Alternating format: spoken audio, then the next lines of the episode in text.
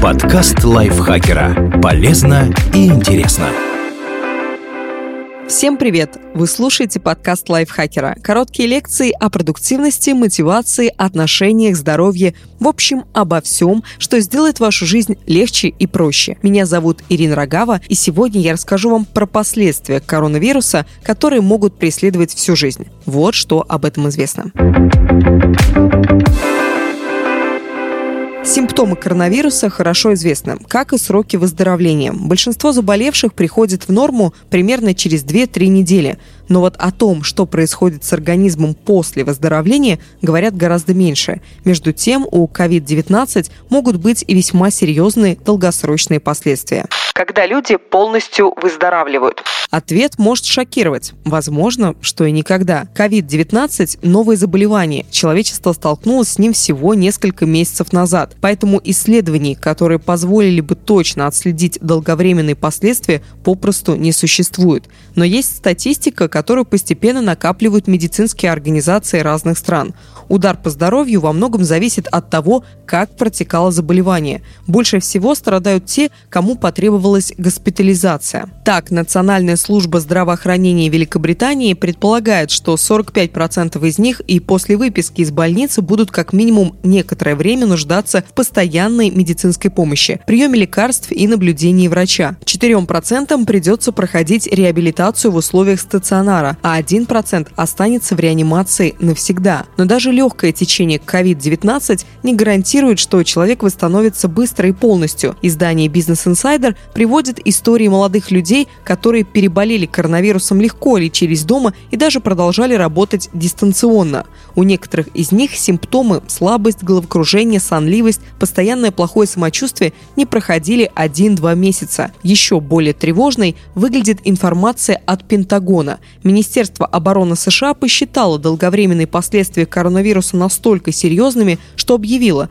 те, кто переболел даже в легкой или бессимптомной форме, навсегда признаются негодными для службы в армии. После разразившегося скандала требования смягчили. Армейское руководство согласилось рассматривать кандидатуры переболевших, но только если те не были госпитализированы. И все равно оставил для себя лазейку, не дав конкретного определения госпитализации. Возможно, для отказа будет достаточно и того, что человек вызывал скорую или обращался в отделение неотложной помощи. Опасения военных можно понять. По некоторым данным, новый коронавирус существенно подрывает здоровье и действительно может надолго выводить человека из строя. Какие последствия для здоровья могут быть у коронавируса?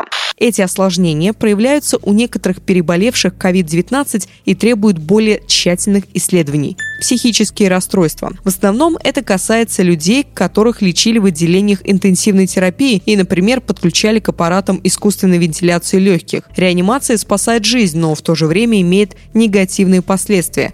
Для них есть даже термин ПИТ-синдром. ПИТ – аббревиатура от фразы «после интенсивной терапии». Одно из распространенных проявлений ПИТ-синдрома – нарушение психики. Человек становится тревожным, мнительным, отчаянно боится за здоровье и жизнь. Нередко развивается посттравматическое стрессовое расстройство – ПТСР. Такие состояния требуют лечения у психотерапевта или психиатра.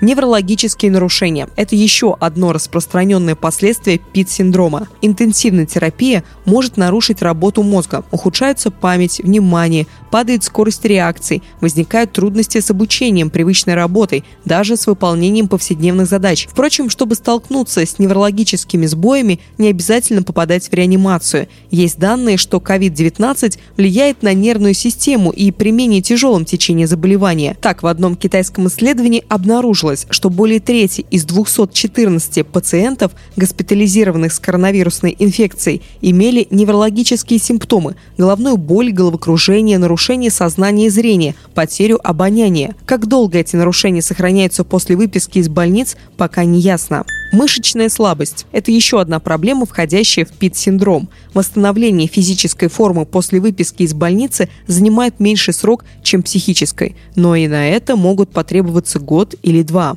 Проблемы с легкими. Один из характерных признаков COVID-19 – единичное уплотнение легочной ткани, которое на КТ выглядит как вкрапление матового стекла.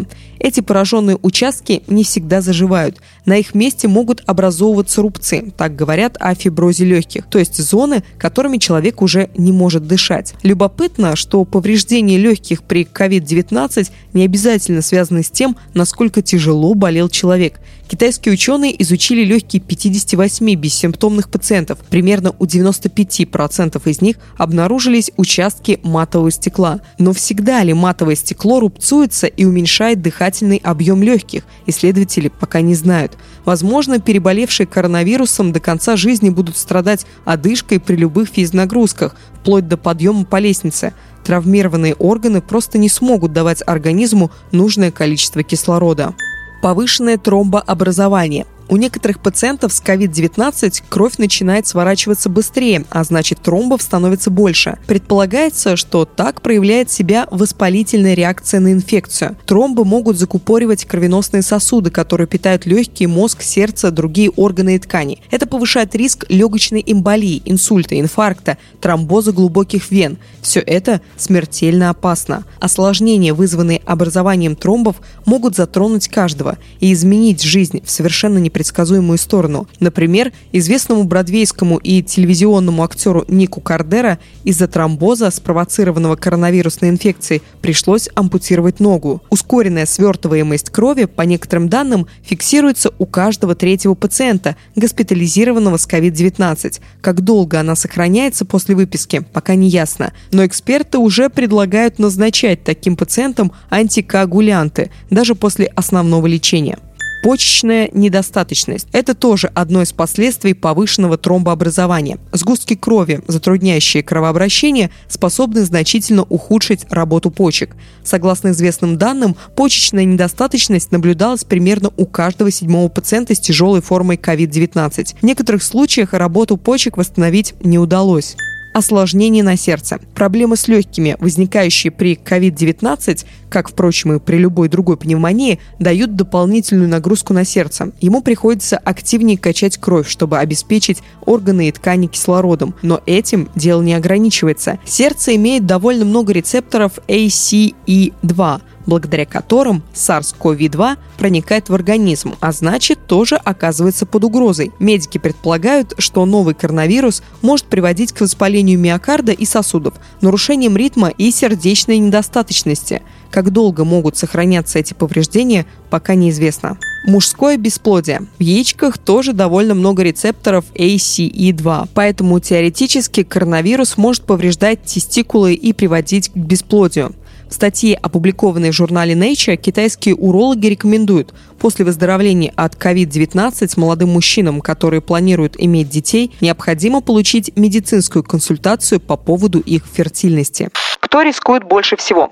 Чаще и сильнее всего от нового коронавируса страдают люди из групп риска. К ним относятся те, кому больше 65 лет, живущие в домах престарелых, хосписах, санаторных и реабилитационных центрах, люди с хроническими заболеваниями легких, сердца, почек, печени, те, чья иммунная система ослаблена или работает с нарушениями, например, ВИЧ-инфицированные, люди с патологическим ожирением или диабетом. Но если вы не входите в группу риска, это еще не значит, что болезнь вас пощадит. Актеру Нику Кардера всего 41 год. Он не страдает от лишнего веса и следит за здоровьем. Тем не менее, ногу ему это не спасло. Самый надежный способ избежать связанных с COVID-19 осложнений – сделать все, чтобы не заразиться. Это значит, что даже после смягчения или отмены карантинных мер важно соблюдать дистанцию не менее полутора метров от окружающих, регулярно мыть руки и носить маску в общественных местах.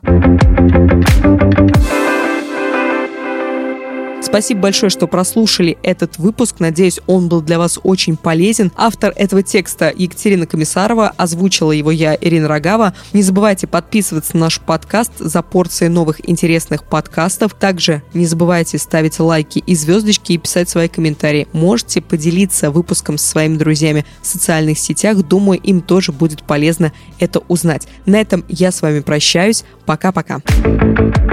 Подкаст лайфхакера. Полезно и интересно.